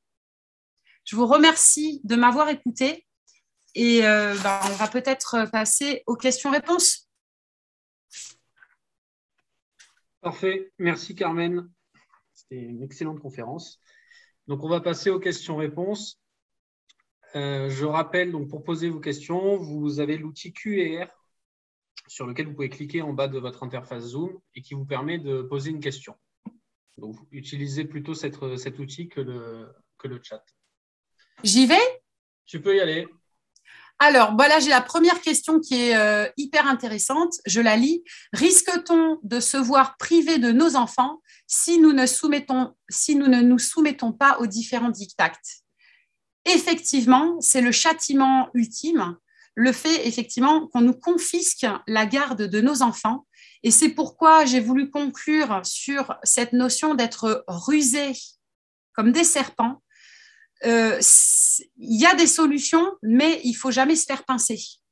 Euh, donc, par exemple, pour la vaccination, jusqu'à présent, euh, il y a comment, dire, il y a des parents qui ont trouvé des solutions malines pour éviter de vacciner leurs enfants. Qu'il faut, enfin que je, vous encourage vraiment à ruser pour protéger nos enfants sans pour autant en perdre la garde. Bien évidemment, ce n'est pas du tout l'objectif. Et c'est en ça que je dis aussi que euh, l'État nous ferme les portes les unes après les autres. C'est de plus en plus difficile de ruser. Je ne sais pas si j'ai répondu euh, correctement à la question, mais euh, vu qu'il y en a d'autres qui apparaissent à la vitesse grand V, je vais passer à la suite. Existe, oups, alors, Existe-t-il des réseaux suffisamment forts qui proposent des alternatives pédagogiques? Je pense peut-être aux catholiques traditionnalistes de la fraternité Saint-Pidis. Eh bien oui, tout à fait. C'est une option que j'ai euh, que j'ai ébauchée euh, dans mon exposé. Hein, euh, les écoles catholiques traditionnalistes, ça peut être une option, en sachant qu'il y en a d'autres, parce que dans le milieu de l'école à la maison, ce qui est très flagrant, c'est à quel point les extrêmes se rejoignent, euh, l'extrême gauche et l'extrême droite, hein, pour schématiser. Et donc, euh, on a dans les écoles très, euh, comment dire, à pédagogie alternative, Montessori, Forest School, on a aussi un très fort esprit critique et une très grande remise en question de la société, surtout en ces temps de Covid. Voilà je passe à la question suivante. Euh, comment réintroduire la mort et d'autres réalités dans le contexte de surprotection de l'enfant? Eh bien donc, euh, la mort et d'autres réalités, oui, tout à fait. Alors bah, déjà, je pense qu'il est très important de réintégrer le répertoire classique euh, dans la littérature enfantine, et notamment les contes traditionnels où il est question d'ogres, de grands méchants loups, euh, autrement dit, euh, pour les ogres, ce sont des hommes qui consomment du petit enfant, n'est-ce pas, au sens propre. Donc, euh, il est question à la fois de pédophilie et même d'anthropophagie. Le loup, qui, comme l'a très bien expliqué Charles Perrault dans sa moralité, représente bah, l'amant, en fait, qui est le prédateur de la jeune fille, etc., etc. Une autre façon de réintroduire la mort et les autres réalités, c'est, je pense, de, retourner à la terre et donc d'essayer, au moins en partie, de se nourrir de la terre et des animaux. Donc de réintroduire euh, la culture et l'élevage. Et il me semble qu'en impliquant l'enfant dans ce retour à un mode de vie plus traditionnel, on réintègre inévitablement la mort et les autres réalités difficiles. Euh, voilà, je passe à la question suivante. Et si simplement on décide de ne rien déclarer à l'État concernant l'éducation de nos enfants, risque-t-on gros? Bah, Telle est la question, ça rejoint un peu la, première question. Est-ce qu'on risque pas, in fine, de nous retirer nos enfants? C'est un risque qui n'est pas, euh, comment dire, qui n'est pas euh, impossible. Euh, c'est tout à fait possible que l'État décrète qu'un parent qui refuserait de, soumettre son enfant à l'obligation scolaire, que ce parent soit jugé inapte à, prodiguer euh, les soins nécessaires à l'enfant et donc qu'on lui retire tout simplement la garde de son enfant et qu'on place son enfant dans une famille. C'est tout à fait envisageable. Voilà, désolé, c'est pas très optimiste. Je passe à la question suivante. Peut-on déclarer vivre à l'étranger et donc l'enfant censé être scolarisé à l'étranger, mais en fait continuer à vivre sur le territoire français et lui faire suivre des programmes de cours à la maison fiables? Alors, c'est à explorer. J'avais envisagé moi-même de le faire puisque mon mari est de nationalité étrangère et donc on avait envisagé de contacter euh, l'ambassade de son pays pour éventuellement euh, déclarer les enfants euh, comme instruits dans son pays natal, euh, éventuellement en cours par correspondance, donc euh, en France, à la maison. Je ne peux pas vous répondre, c'est une solution à envisager, mais il faut voir ce qu'en dit à la fois le bulletin d'application de la loi qui n'est pas encore paru, d'une part, et d'autre part, éventuellement, si vous avez cette piste-là, c'est-à-dire si un des deux parents est de nationalité étrangère, je vous invite à, rentrer en contact avec l'ambassade et à leur poser la question directement. Voilà. Quel ouvrage de Tocqueville citez-vous, s'il vous plaît? C'est De la démocratie en Amérique. Je passe à la question suivante. Bonjour, pour résister, pourquoi ne pas fonder nos écoles hors contrat? Tant que celle-ci subsiste. Tout à fait, il y a des écoles hors contrat euh, montées par des parents. C'est tout à fait possible. Donc, c'est des écoles parentales. Euh, la seule contrainte qu'on a pour ouvrir une école hors contrat, c'est qu'il faut que la personne qui dépose le dossier, en fait, et qui aura euh, le chapeau, la casquette de directrice ou directeur, il faut que cette personne-là, elle ait exercé cinq ans dans un établissement. Mais cette personne peut avoir été ATSEM hein, ou dame pipi pendant cinq ans, il n'y a pas de problème mais c'est quand même, euh, comment dire, une contrainte euh, non négligeable. Euh, à mon avis, c'est quand même un, billet que l'État a utilisé sournoisement pour placer ses pions, autrement dit des instits qui en auraient un petit peu marre du circuit public, pour les placer donc dans le circuit privé hors contrat. Mais c'est une solution tout à fait envisageable, fonder nos propres écoles en restant rusés euh, comme des serpents vis-à-vis de l'inspecteur qui viendra inspecter euh, une fois par an, c'est-à-dire vérifier si l'école est bien républicaine. Ce qui nous laisse une large, euh, une large liberté de manœuvre dans la vie de tous les jours à partir du moment où le contrôle aura été bien préparé, puisque a priori, pour l'instant, il n'y a pas de contrôle inopiné. Euh, à confirmer. Voilà, je passe à la question suivante. Euh, connaissez-vous les conditions pour être déclaré itinérant? Non, je ne les connais pas. Je ne peux pas vous répondre. Je pense que ça aussi, ça fait partie du fameux bulletin d'application, euh, pardon, du, bulletin officiel avec le décret d'application. Je pense que ça sera bien évidemment une définition stricte et liée à l'activité professionnelle des parents avec un large périmètre géographique. Ça m'étonnerait que on soit itinérant en allant relever ses ruches euh, dans un périmètre de quelques kilomètres à la ronde, par exemple, si on est apiculteur. Question suivante, euh, Denis. Y a-t-il une différence entre les écoles libres et les écoles hors contrat? Eh bien, non, je pense que c'est la même chose. Je pense que c'est la même terminologie pour désigner la même chose. Alors, euh, question suivante. Quels devraient, être les réflexes, les stratégies primordiales qu'une très récente maman devrait avoir face à l'actualité? Réflexe, eh bien, c'est la, je pense que c'est la méfiance. Hein, euh, la méfiance et euh, ce qui va de pair avec la méfiance, ça serait un entourage solide. Je pense qu'il faut véritablement chercher autour de soi des appuis, des personnes qui vont nous réconforter dans nos choix, nous encourager. Je vois beaucoup, beaucoup de couples qui sont divisés euh, dans cette épreuve qui est le Great Reset, la réinitialisation.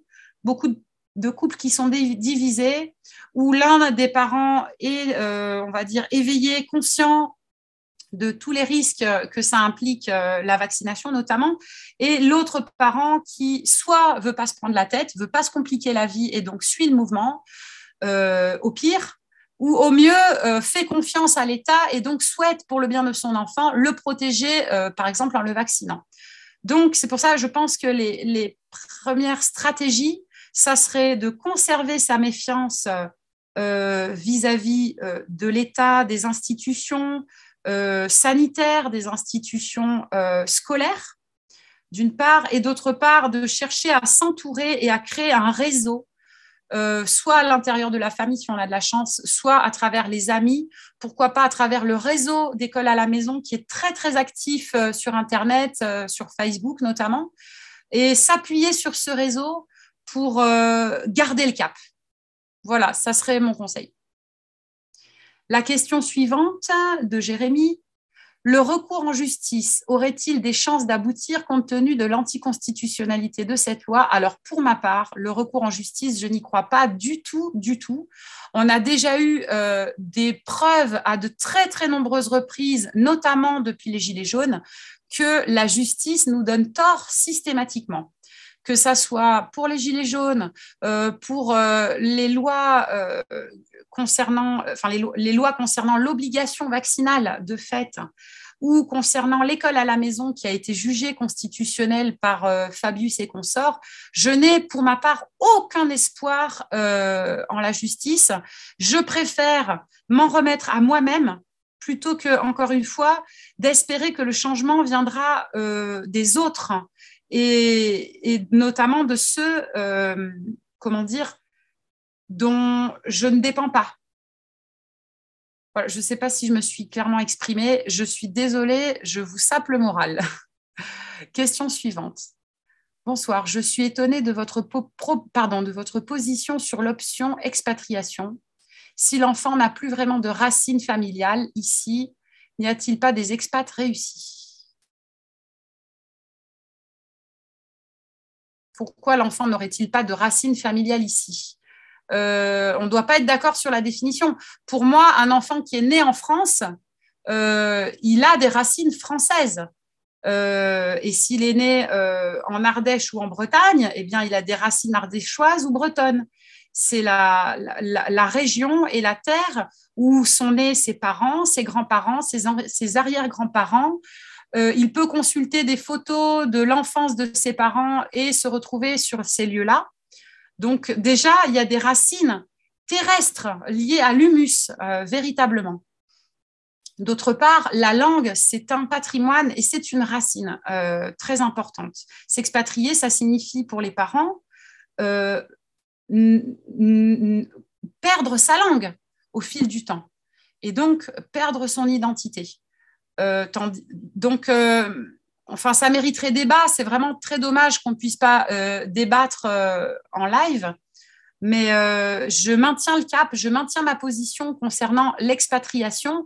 Je pense qu'un enfant français qui naît aujourd'hui en France de parents français ou, de couple mixte, hein, il a ses racines en France. Après, effectivement, la question peut se poser pour un enfant dont les deux parents seraient des expatriés.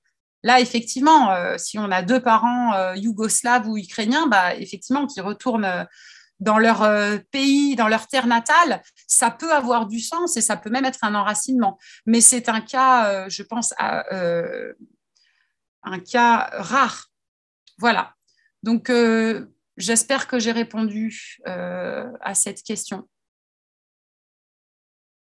Est-il vraiment impossible, selon vous, de leur donner des armes, outils pour se construire en marge de l'école tout en les laissant scolariser? Bonne question.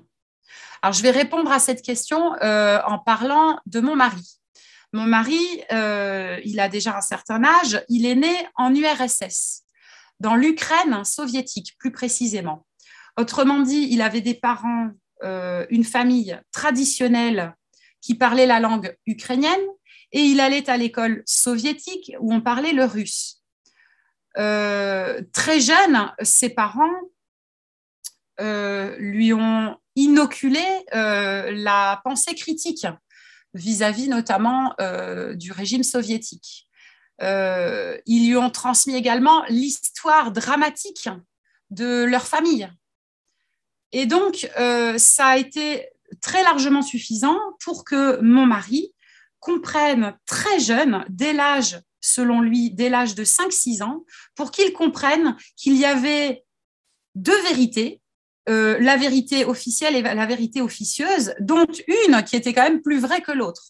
Autrement dit, qu'il y avait euh, le discours officiel, la position qu'il fallait tenir dans les institutions, et notamment à l'école et devant les copains, et euh, la pensée profonde, intime, la conviction et l'esprit critique vis-à-vis -vis de ça, d'autre part.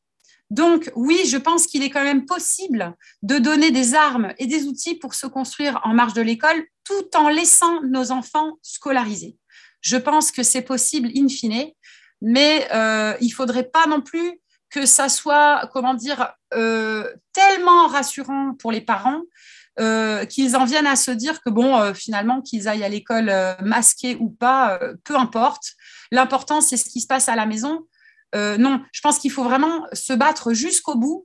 Tant que l'école à la maison existe, on a ce moyen de, protéger nos enfants et de le sortir de l'école. Donc, je pense que c'est vraiment la solution à privilégier en premier. Ensuite, quand on n'aura plus ce choix, effectivement, on n'aura plus à se poser cette question-là de est-ce que je mets mon enfant à l'école ou est-ce que je le garde à la maison. Et donc, une fois cette problématique évacuée, effectivement, on va se donner les moyens d'armer le plus possible nos enfants euh, d'un esprit critique qui leur permettra de rester droit au sein de l'école. Voilà. Pensez-vous à une révolte des écoles hors contrat, catholiques, coraniques, pédagogie alternative, qui sont clairement les suivantes sur la liste Eh bien, euh, une révolte. Bah, je ne vois pas dans quelle mesure ils pourraient se révolter. C'est un peu comme pour les cours par correspondance. Ils essayent de défendre leur gagne-pain par le biais judiciaire, qui est, comme je vous l'ai dit, selon moi, une fausse solution. À mon avis, c'est perdu d'avance. Donc, je pense que, je ne peux pas lire dans l'avenir, je n'ai pas de boule de cristal. Il y aura certainement des démarches de la part des écoles pour comment dire, euh, judiciariser ce problème et euh, le faire reconnaître comme anticonstitutionnel, le fait de les fermer pour des motifs, euh, on va dire, insidieux, il y aura certainement une lutte, mais bon, je pense que c'est une lutte perdue d'avance. Alors, la question suivante.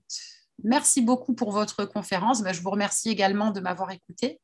Que préconisez-vous pour maintenir une logique de transmission lorsque notre propre famille est déjà divisée, défaitiste, voire battue par l'ennemi? Particulièrement renfoncer le contact ou s'éloigner. Alors, je pense qu'il ne faut pas s'éloigner parce que c'est diviser encore plus la famille et que la famille, c'est la racine première, c'est euh, la cellule de base.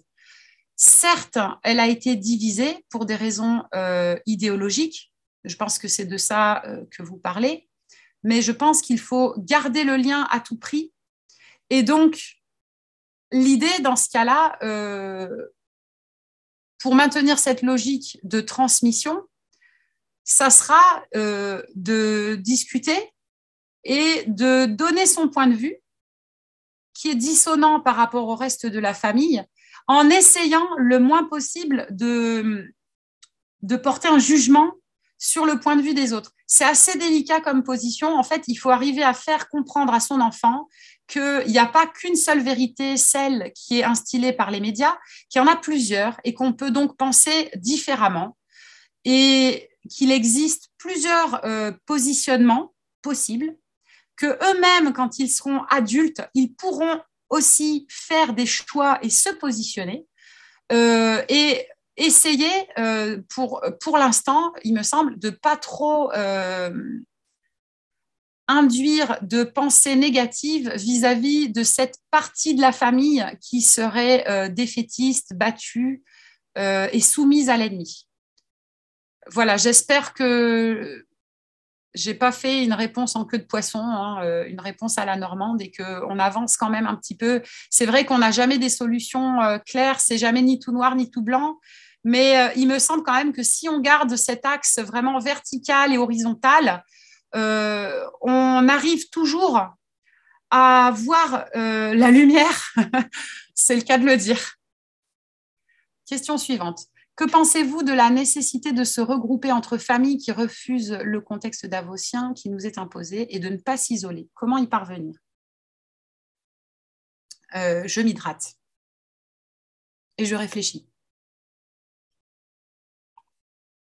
Alors, une chose est de, euh, de créer un lien, un lien social. Autre chose est de se regrouper. Donc, euh, je ne sais pas si vous entendez par là un regroupement ponctuel ou un regroupement permanent. Un regroupement ponctuel, eh bien, euh, je peux vous dire que les écoles, les familles qui font l'école à la maison, euh, la très très grande majorité, elles n'en ont rien à foutre du pass sanitaire. Et donc, elles s'organisent elles-mêmes pour contourner euh, toutes euh, ces obligations sanitaires qui nous rendent difficiles, voire impossibles, les sorties euh, culturelles et conviviales. Donc, par le réseau de l'instruction en famille, il y a déjà des regroupements réguliers pour tout simplement partager un goûter, se promener, faire du sport ensemble, euh, organiser chez l'un ou chez l'autre euh, un spectacle de marionnettes, un spectacle de magie, euh, que sais-je encore. Pour ce qui est des regroupements non plus ponctuels mais permanents, c'est ce qu'on appelle la, vie en communauté en fait. Il y a aussi des initiatives. Je le sais parce que j'en vois défiler de temps en temps sur les réseaux sociaux il y a des initiatives de familles qui souhaitent se regrouper euh, sur euh, un village euh, ou un habitat commun pour vivre ensemble, faciliter la sociabilisation des enfants et en même temps conserver des liens sociaux forts dans ce contexte de division. Bon, chacun trouve sa solution en fait personnellement, euh, je préfère vivre dans la communauté familiale et euh, me regrouper avec d'autres personnes qui refusent euh, toute cette société-là de façon ponctuelle, que ce soit dans le cadre de l'école à la maison ou dans le cadre du militantisme grâce à l'association Égalité-Réconciliation. Voilà. Alors, bonsoir. Voyez-vous des différences flagrantes entre le niveau, des enfants sous cursus scolaire républicain et le niveau des enfants étudiants à la maison? Alors, c'est difficile de répondre à cette question parce que parmi les enfants qui font l'école à la maison, il y en a quand même une bonne, enfin non pas une bonne partie, mais il y en a une certaine proportion qui ont été retirés de l'école euh, du système classique parce qu'ils avaient des difficultés d'apprentissage. En effet, parmi les enfants qui font l'école à la maison, il y a ce qu'on appelle les 10, dyslexiques, dyspraxiques, pardon, dysorthographiques, dyscalculiques, il y en a tout un tas. Il y a aussi les TDAH ou TDHA, je ne sais plus dans quel ordre. Autrement dit, les enfants qui ont des troubles de l'attention et du comportement avec ou sans hyperactivité. Ça, c'est pour le diagnostic, qu'on y adhère ou non d'ailleurs. Hein. Donc, euh, au niveau de la réussite scolaire, je ne peux pas me prononcer. Ce que je sais de sources sûres, pour avoir lu un rapport qui a été fait en Angleterre, parce qu'apparemment, il n'y a pas de rapport euh, sur euh, les résultats scolaires des enfants qui font l'école à la maison en France. En tout cas, en Grande-Bretagne, j'ai lu que les enfants qui font l'école à la maison réussissent mieux que les enfants qui sont scolarisés. Non seulement ils réussissent mieux, mais en plus, ils réussissent mieux que leurs parents. Autrement dit, ils accèdent à cet ascenseur social qui a disparu de l'éducation nationale. Pour le reformuler encore une fois différemment, c'est des enfants qui vont euh, réussir, entre guillemets, euh, dans leurs études euh, avec des parents qui n'ont pas forcément un haut niveau d'études. Donc, les différences, elles se font au niveau du cursus d'apprentissage de cette façon-là. Et d'autre part, on a tout un aspect qui est extrêmement important, mais qui n'est pas vraiment quantifiable, c'est euh, l'éveil. Les enfants qui font l'école à la maison sont largement plus éveillés que les enfants qui sont enfermés entre quatre murs à l'école euh, 6 à 8 heures par jour. Pourquoi? Parce qu'ils ont une sociabilisation qui est différente. Déjà, ils fréquentent des, enfants euh, d'âge varié. Euh, ils fréquentent aussi des adultes les parents en général euh, se donnent corps et âme et cette implication fait que ils vont s'investir un maximum dans l'éveil et l'instruction. Autrement dit, ils vont se donner les moyens de procurer à leurs enfants euh, une nourriture intellectuelle intense. Quand à l'éducation nationale, on donne la même chose à tout le monde pour euh, respecter l'esprit égalitariste, voire même on donne plus à ceux qui ont le moins dans le ciboulot, n'est-ce pas? Autrement dit, les enfants qui auraient besoin euh, d'être nourris davantage ou qui seraient plus éveillés et plus en avance, ceux-là, on les laisse crever de faim. Donc, euh, les différences, elles se jouent sur tous ces aspects-là. Voilà, je passe à la question suivante. Bonsoir. Déscolariser ces, enfants avant la fin de l'année scolaire en cours 2021-2022 permettra-t-il de bénéficier du sursis d'enseignement à la maison jusqu'en 2024 Alors, j'ai déjà répondu à cette question pendant ma conférence en expliquant que il faut prendre en compte le fait que pour pouvoir bénéficier de ce sursis, il faut avoir eu un contrôle de l'inspecteur positif.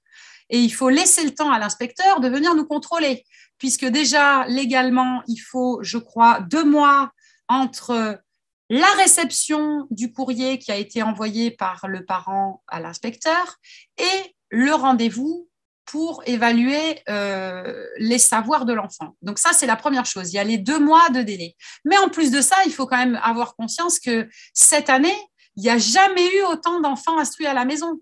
Jamais. C'est euh, exponentiel. Donc, l'inspecteur, il va avoir du, pain sur la planche et il va distribuer les rendez-vous de contrôle euh, au compte-goutte parce qu'il a quand même autre chose à foutre de sa vie. Autrement dit, si vous déclarez votre enfant euh, comme faisant l'école à la maison en janvier, il est tout à fait euh, à craindre que l'inspecteur ne puisse pas vous contrôler avant la fin de l'année scolaire qui est en début juillet. Et s'il n'a pas le temps, eh bien, vous ne pourrez plus continuer l'école à la maison c'est mathématique. Question suivante. Euh, une question un peu douloureuse. À quel niveau de radicalité pensez-vous qu'il faille mener le combat au risque de perdre sa famille et ses enfants? Ça rejoint à la fois la conclusion euh, de ma conférence et la toute première question. Je, trouve ça bien de l'évoquer, mais j'ai j'ai pas de réponse malheureusement. On ne sait pas jusqu'où ils vont aller. On ne sait pas, euh, comme, euh, comme le disait Lucien Cerise, on ne sait pas s'ils vont véritablement commettre cette, cette erreur stratégique qui serait de nous fermer absolument toutes les issues de secours. On ne sait pas s'ils vont aller jusque-là. Est-ce qu'on aura toujours moyen de moyenner, de ruser, comme le serpent, ou est-ce que véritablement euh, il faudra euh, bah, s'expatrier ou voire même mourir? Je, ne sais pas, je n'ai pas de boule de cristal. On peut s'attendre au pire, il faut se préparer à tout. Et euh, s'y préparer, bah, ça permettra de... Comment dire Peut-être de prendre un peu plus de, recul et de, et de s'axer un peu plus vers le vertical, le ciel. Euh, autrement dit, pour euh, le reformuler, euh, peut-être qu'il va falloir prier de plus en plus parce que l'action va devenir de plus en plus compliquée et restreinte.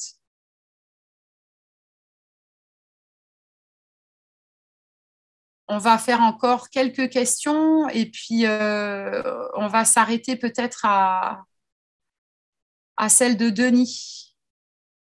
Alors, donc ça fait une, deux, trois, quatre questions encore les quatre dernières. Bon, allez, cinq, la dernière. Euh, protéger nos enfants en les éduquant à penser différemment, n'est-ce pas les enfermer dans un monde qui les éloigne du monde dans lequel ils vont vivre? Oula, il faut que je relise la question.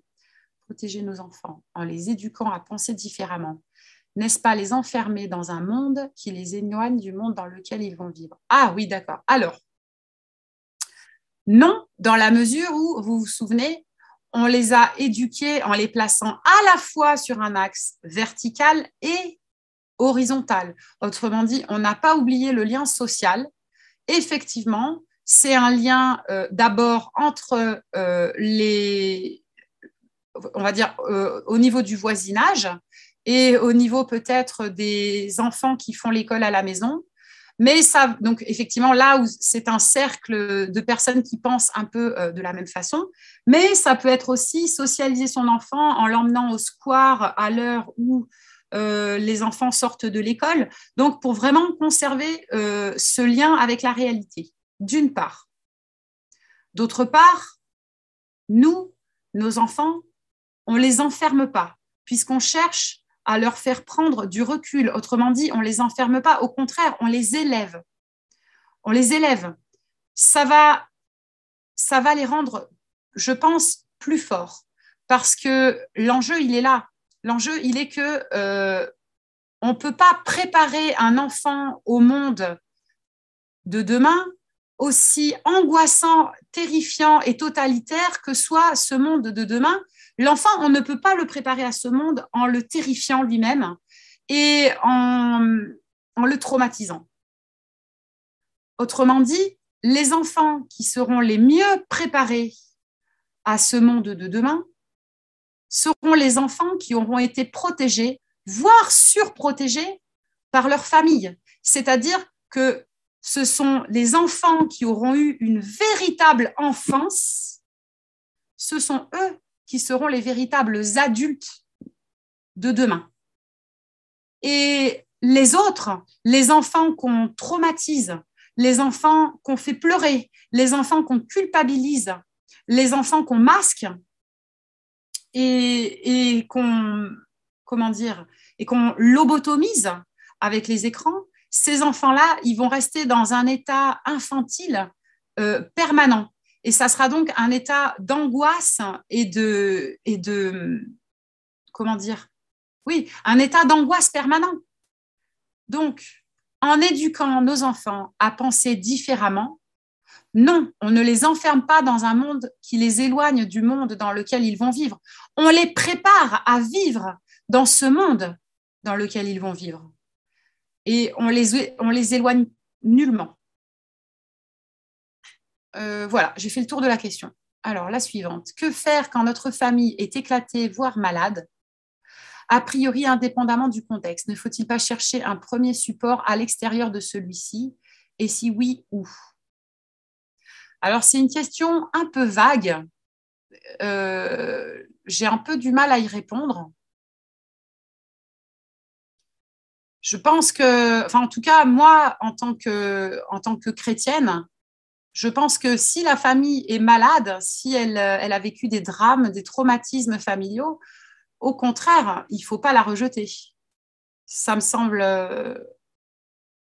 semble relever de l'axe vertical. Euh, ne faut-il pas chercher un premier support à l'extérieur?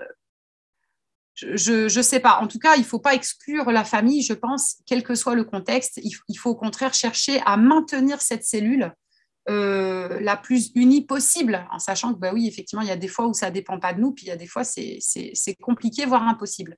Après, chercher euh, des supports à l'extérieur, bah, oui, c'est ce que j'ai évoqué dans, une question précédente. Bah, ça va être euh, se créer son propre réseau, euh, avec des personnes qui ont envie de protéger leurs enfants, qui ont envie peut-être de les instruire soi-même ou qui ont envie de, militer contre euh, cette dictature euh, sanitaire qui s'installe, etc. etc.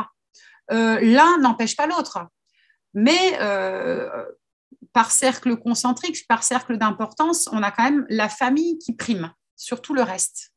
qu'elle soit bancale ou non, de toute façon, je veux dire, la famille, c'est jamais une entité parfaite.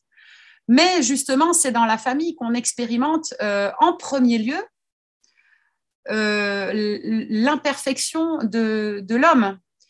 Et ce devoir qu'on a de porter assistance euh, à ceux qui sont fragiles, qui sont plus faibles, qui sont malades ou qui sont moins protégés vis-à-vis de, de Big Brother. Voilà. Connaissez-vous des sites, ouvrages regroupant des méthodes d'éveil et d'apprentissage type Montessori? Alors, précisément type Montessori, euh, non, il y en a des tonnes, il y en a, il y en a des pelletés parce que c'est très, très à la mode. J'en ai, j'en connais plein, oui, mais je les ai pas euh, en tête. Et puis j'en ai pas un qui soit, euh, comment dire, à recommander euh, plus qu'un autre.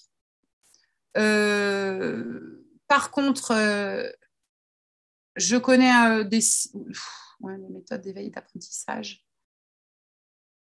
Oui, bon, bah, je, les ai, référencés, en fait, euh, euh, ces sites et ces ouvrages dans mon bouquin, euh, le guide de l'éveil de l'instruction en famille.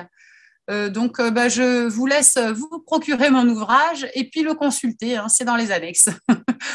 voilà. Et la toute dernière question. Un avis sur les enfants en crèche? Où aucun problème ne se pose pour les enfants si petits, pour l'interrogation. Alors si, bien évidemment, le problème se pose, je l'ai évoqué euh, dans la conférence, les petits-enfants qui vont à la crèche et qui côtoient à longueur de journée des adultes masqués développent ça a été signalé à de nombreuses reprises par des professionnels de la petite enfance, développent des retards au niveau euh, notamment de l'apprentissage du langage, mais aussi euh, donc euh, le langage, c'est le langage verbal, mais c'est aussi le langage gestuel. Donc, c'est des enfants, de ce que j'ai pu lire, ce sont des enfants qui vont montrer un visage impassible, qui n'auront pas appris à exprimer leurs émotions.